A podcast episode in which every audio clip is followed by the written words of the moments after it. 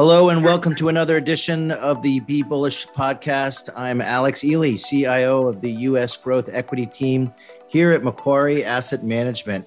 Thanks for listening in. Uh, today we have a guest, uh, Dina Pliotis. I've been working with Dina for uh, about 20 years now. Uh, she heads up our consumer uh, analyst efforts on the team. Um, and she's really a great resource for us. Really knows all about all kinds of different um, areas of consumer spending. So, welcome, Dina. Thank you for coming aboard. And, and also, we have Jane Fisher as well. Uh, she's our director of investing here on the team as well. So, welcome, Jane. Wel- welcome, Dina. Thanks for coming on. Thanks for having me, Alex. Thanks, Alex. Great. Okay. Well, let's first off, how would you characterize the consumer today, Dina? Well, overall, it's quite mixed right now. You know, structurally, you know, the underlying health of the consumer is fine. Um, if you look at debt service levels, you know, they're at 35 year lows.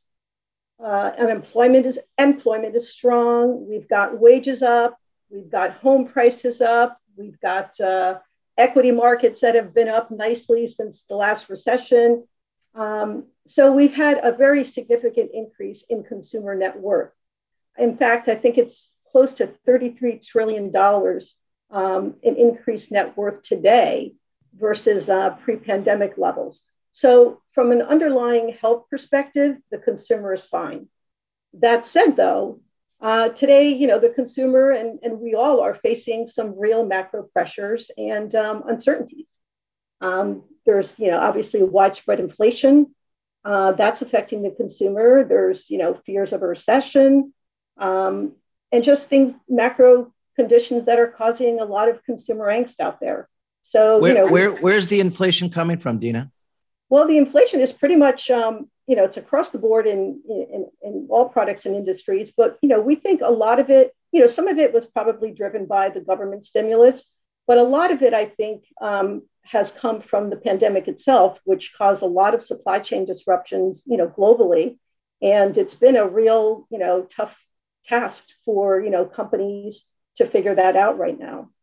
Is um, there but, any light on that? How, how long will it take for the supply chain issues to sort themselves out, uh, if ever? if ever. That's, well, hopefully, you know, it's not if ever. But, um, you know, clearly, you know, the supply chain, you know, has wreaked havoc, like I said, on, on pretty much all industries and companies.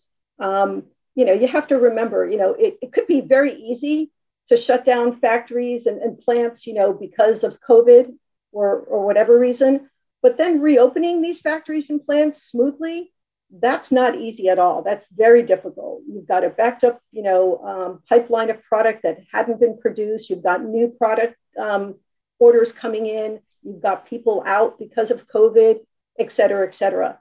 And you know, we've also had a number of bouts of you know of factories reclosing because of COVID, you know, um, over the last couple of years. So all that has really you know put a lot of pressure on the supply chain. And um, you know, I think you know today it's still very difficult. I think you know there are some companies um, where it seems to be improving, but other companies, you know, like autos, for example, that you know it's still very tough there's a lot of really smart people that are, are working on this problem. I, I, would imagine over the next year or so that we would see continued improvement on, on supply chain. Uh, yes, I would agree with you there. Um, it's just coming, the, the improvement is just coming more slowly than people originally had hoped. I think just people that we're, this was an extraordinary time. You know, people, you know, had not faced a condition like this you know, probably in their lifetime. And, you know, reacting to these supply chain problems and dislocations, you know, has been difficult. So companies are trying to work through it. You know, companies like, you know, big companies like Walmart and Target, you know, they've got great technology, they've got great, you know, supply chain, um, you know, systems, and they've got great talent. So, you know, they're going to figure it out eventually. It's it's just, you know, a big global problem and it is taking time longer than you know we had hoped. So lots of issues, but this isn't like 08, 09 where we we had our entire financial system threatened. Is that correct? Oh, uh, definitely not like 08, 09. I mean, you know, there are fears of a recession, you know, given the backdrop of the macro that we're currently facing with, you know, high inflation and, you know, the Fed, aggressively tightening and trying to curb economic growth and you know bring down you know inflation but uh, it's nothing like 0809 because the consumer backdrop today is much much healthier. Um, and the bank you know balance sheets are much much healthier. Neither are over, overextended like they were you know back in 0809 so i think you know if we do have a recession you know which is a real possibility um, it likely i think will be more shallow. Okay. Well being that you're talking about the pandemic, what how have consumer habits changed throughout the, the pandemic? I mean, uh, certainly uh, things are different now than they were a few years ago after going through uh, really a, hopefully a once in a hundred year pandemic. Um, t- tell us about some of the trends that you're seeing. Well, um, I'd say that the pandemic pretty much forced everyone to change the way they shopped and the way they viewed life. I mean, this was really an extraordinary time. And I think people really reflected more on their life. And in some cases, they were forced to change their shopping behaviors. Um, so what we did see is um, it really accelerated, you know, the adoption of digital shopping in general. I mean, clearly that had been a trend for, you know, well over a decade. Um, but we saw during the pandemic, you know, digital jo- adoption really skyrocket overall. And we also saw it in categories like, you know, grocery, and food service or restaurants, and even healthcare, you know, where, um, you know, telehealth really took off. Right. Um, I have to bring Jane in on this as well. Are, are you seeing evidence of, of digital adoption as well, Jane? Oh, for sure. I mean, even from you know my own personal experience with the pandemic, um, I never ever worked a day from home, and all of a sudden I was you know working from my house for the better part of two years. So uh, with stores closed, restaurants closed, you know, you were forced to go online. You were forced to use teledoc uh, to see your doctors, and uh, I think certain of those behaviors will uh, continue. I do think other things, you know, people are definitely um, have been cooped up for too long, so they're looking to get out of their house and enjoy some experiences and kind of move on past the pandemic. But as it pertains to spending and hybrid work, I do think certain habits will be forever changed because you're forced to look for you know better, cheaper, faster solutions as we've discussed. And once you try them and they're more efficient, you stick with it. Yeah, and, and I'd say that's definitely the case at my house. My my kids will order Uber Eats right from the couch or or go on Amazon and order things as well. So uh, and and I, I don't see that changing anytime in the in the near future. So it certainly seems that while accelerated, these digital uh, adoptions will will continue. Now, I also was going to say that you know to Jane's point, the um, you know the pandemic causing people to work from home. I mean, you know that clearly is sticking. You know whether it's you know in some cases full time work from home, but in most cases it's some sort of hybrid version. And um, you know, I was reading a, a, a, study recently from, I think it was uh, UBS, and they said that 60% of consumers are now, in, you know, working in some form of, of hybrid, you know, works, you know, situation. So I think the work from home or the hybrid work from home going forward, I mean, that's going to allow, or that did allow during during the pandemic when everyone was home full time working, that did allow other consumer habits and behaviors to you know to materialize or even accelerate. And um, you know because people were no longer tied to like living close to their job they could work from, they were working from home for an extended period of time it just really accelerated the you know migration trends that we were already seeing from like higher cost cities in the northeast or on the west coast you know to lower priced markets in the southeast and southwest. And you know i think you know, not only were these lower price markets more affordable, obviously, but it, it enabled people to, you know, buy larger homes to sort of accommodate their, you know, stay at home and work from home and school from home, et cetera, lifestyle. And, um, you know, so we saw a significant increase in, in you know, migration. Um, I, I, I certainly see that. My, my kids are, are adults, but um, they somehow still are around the house uh, quite a bit. within within this world. And I think hybrid working definitely lends itself to that. That's for sure.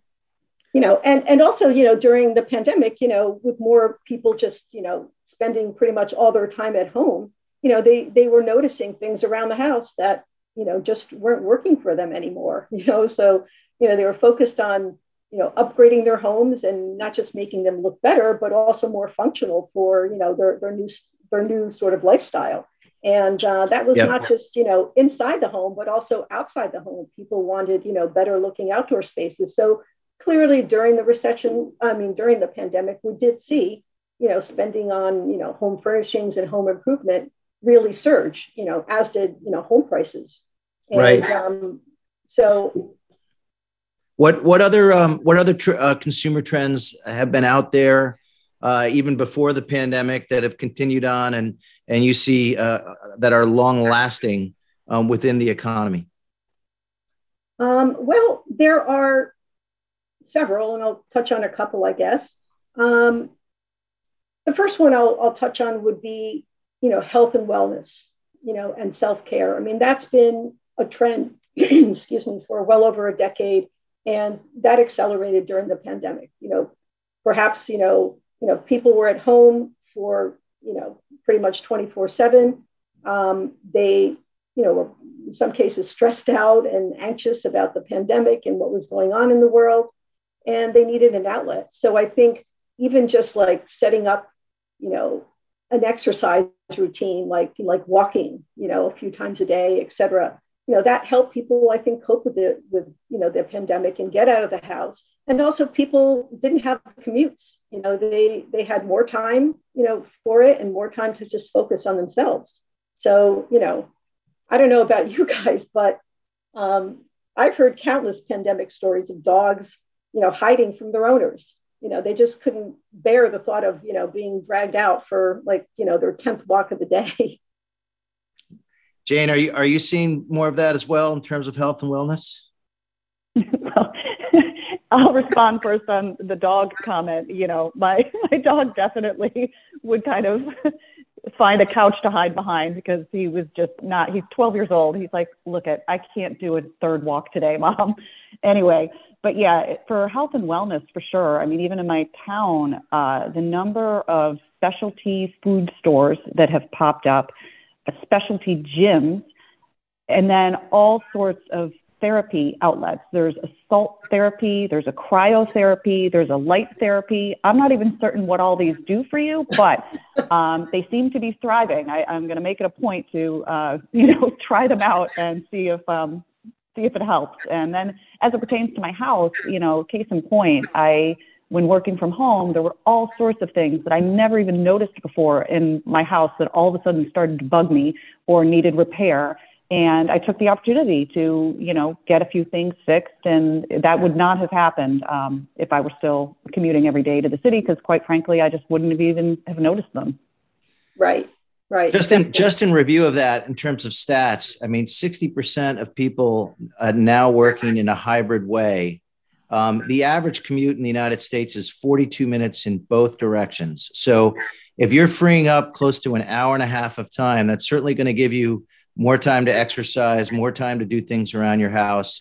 And yes, we we had a surge during the pandemic uh, of this activity, but it, it goes on. Uh, the hybrid working sort of revolution, I would say, um, continues on in, in the U.S. and um, it's it's pretty remarkable uh, to to see uh, the effects of it.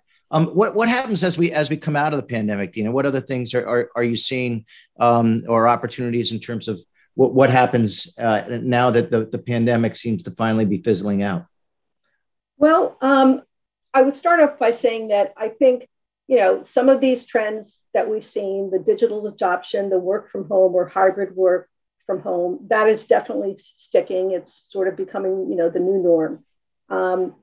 You know, coming out of the, the pandemic, you know, obviously, and it shouldn't be surprising, you know, we are seeing more people, you know, trying to enjoy themselves outside of the home and taking on new experiences, whether that means, you know, going on, going out shopping in stores, whether that means, you know, going to restaurants, uh, concerts, theater, et cetera. And even, you know, some people are back to, to traveling again.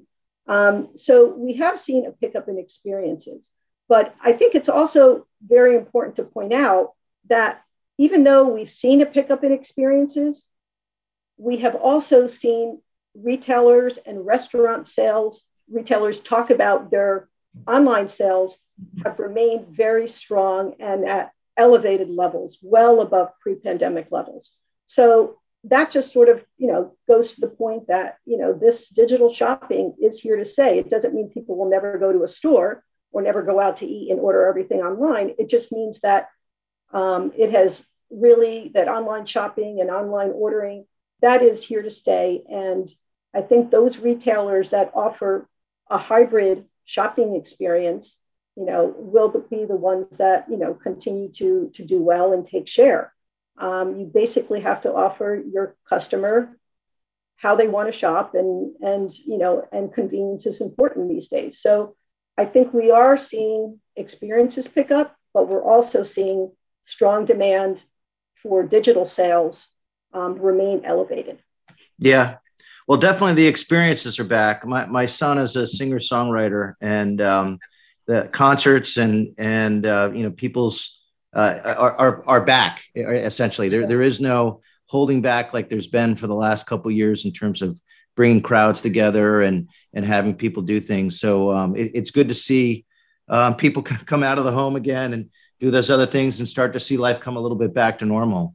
Um, yeah, just fact, go ahead. I was just going to say, in fact, you know, I was recently reading, um, I think it was a McKinsey survey uh, that indicated that I think it was almost 50% of consumers say their shopping habits have permanently changed, you know, as a result of the pandemic. So, you know, I think this this uh, pandemic really did pull forward, uh, you know, the adoption to digital, and uh, it's here to stay. Okay, let's shift to um, to the housing market. Uh, uh, everyone always likes to talk about this. Uh, housing prices, of course, um, went up dramatically in many different areas of the country post the pandemic. What what is your outlook there? Well, you know, clearly, you know, the pandemic and the work from home accelerated demand for housing. Um, you know, we, we sort of touched on that a little. Um, we are now seeing housing demand, you know, soften, and it's likely going to continue to soften um, over the near term. After all, I mean, housing prices, you know, have soared on the last couple of years, double digits in the last each year in the past few years, and now we have rates up sharply. At the same time, um, we've got consu- consumers that are, you know, really getting hit hard by widespread inflationary pressures, pretty much across, you know, their everyday life. So I think you know, near term, housing has slowed and it'll continue to slow. Having said that, you know, there are structural factors that, you know, should continue to drive the housing market for multiple years ahead. Um, so no, we don't think, you know, the, the housing cycle is over. We think there's, you know, a lot more, you know, opportunity there. And uh, there are several reasons that we feel that way. What, what, what do you mean by the structural factors, Dina? Well, first of all, the major, you know, the most important one is that, you know, the US is facing a major housing shortage. And you can say, you know, why is this? Well, you know, there's just been chronic underbuilding, you know, over the past decade, you know, coming out of the last housing, you know, uh, bust. So um, on top of that, you know, you've got an influx of, you know, millions of millennials who are, you know, aging into sort of their home buying years. And I think these two factors, you know, have resulted in a, a huge mismatch between, um, you know, housing supply and demand. And um, and then, you know, the, the other thing I would just mention, um, you know, as it relates to the housing shortage and, and being, you know, housing being underbuilt for over a decade, um, you know, you you if you if you sort of look at historical levels of housing, if you look between say like 2012 and, and June of last year, there were over 12 million American households that formed, but we only had 7 million new single family homes that were built. So that created a shortage of, you know, roughly 5 million homes. And that 5 million number, you know, in the middle of last year was even higher than the 3.8 million, you know, units of, you know, of homes that we were short pre-pandemic. So I think, you know, another way to look at just how low housing inventory is today, not just new homes, but total inventory. You know, again, if you look back historically, you know, over the past, say, 30 plus years, um, US housing inventory averaged um, over 2 million, say about 2.3 million units per year. Um, we hit an all-time high of about 4 million back in 07. And then at the beginning of this year, we hit an all-time low of about 860,000 units um, in inventory. And today, you know, we sit with, you know, housing inventories at roughly 1 million units. And, and so that's well below the long-term historical average and well below, you know, the estimated 5 million unit shortage. So right. Right. there's, I think, Jane, a lot of opportunity ahead. Right. Jane, do you have any thoughts on that? Um, you know, obviously we talk as a team about this a lot. You know, from a personal perspective, I think, you know, inventory is obviously the lowest I've ever seen it. Um, you know, people, friends of mine are selling their houses years before they were planning to. Uh, a to take advantage of the market and b because of hybrid working they can now work from other locations so they're selling for example in the northeast moving to florida lower cost of living warmer climate better tax structure so again I, i've had several examples where people sold their house three four five years before they were planning to because they don't need to wait for retirement now wow well um, I think this has been, you know, great on, you know, on a discussion of consumer trends and, and so forth. I'm just going to wrap it up investment wise here for anyone that's listening. The way we look at things is we look for long lasting secular trends within the economy, things that aren't going to end. And, and while there, there's a, a, a lot of clouded visibility right now with inflation and war and other things that we worry about, these trends that the consumer is undergoing uh, will last throughout the decade in many cases because they're better, cheaper, faster ways of doing things. So it's been great that, that the two of you have been able to help highlight these and, and go through them. Um, I just want to thank everyone for listening in and, and thank you, Dina. Thank you, Jane, for, for coming on. Uh, I, I, really appreciate your help. It was uh, great to be here, Alex. Thank you. Thank you. Thanks, everyone. Uh, and that's the Be Bullish podcast. Uh, thanks again and listen in in another couple weeks. Bye bye. This recording is intended for financial professionals and institutional investors only. This is not intended for use with the general public. The views expressed in this podcast represent those of the speaker and are subject to change. Nothing presented should be construed as a recommendation to purchase or sell any security or follow any investment technique or strategy, and does not constitute advice, an advertisement, an invitation, a confirmation, an offer, or a solicitation to engage in any investment activity, or an offer of any banking or financial service. Throughout this presentation, various securities and companies are referenced. Examples given are for illustrative purposes only and were not chosen based on performance. This is not a recommendation to buy or sell any security. Investing involves risk, including the possible loss of principal. All examples herein are for illustrative purposes only, and there can be no assurance that any particular investment objectives will be realized or any investment strategy seeking to achieve such objective will be successful past performance is not a reliable indication of future performance. Before acting on any information, you should consider the appropriateness of it with regard to your particular objectives, financial situation, and needs, and seek advice. No representation or warranty, expressed or implied, is made as to the accuracy or completeness of the information, opinions, and conclusions presented. In preparing this recording, reliance has been placed without independent verification on the accuracy and the completeness of all information available from external sources. Macquarie Asset Management is the marketing name for the asset management division of Macquarie Group. Investment products and advisory services are distributed and offered by and referred through affiliates, which include Delaware Distributors LP, a registered broker dealer and member of the Financial Industry Regulatory Authority, and Macquarie Investment Management Business Trust, a Securities and Exchange Commission registered investment advisor. Investment advisory services are provided by a series of Macquarie Investment Management Business Trusts, other than Macquarie Bank Limited, none of the entities noted in this podcast are authorized deposit taking institutions for the purposes of the Banking Act of 1959 from the Commonwealth of Australia. The obligations of these entities do not represent deposits or other liabilities of Macquarie Bank Limited. Macquarie Bank Limited does not guarantee or otherwise provide assurance in respect of the obligations of these entities unless noted otherwise.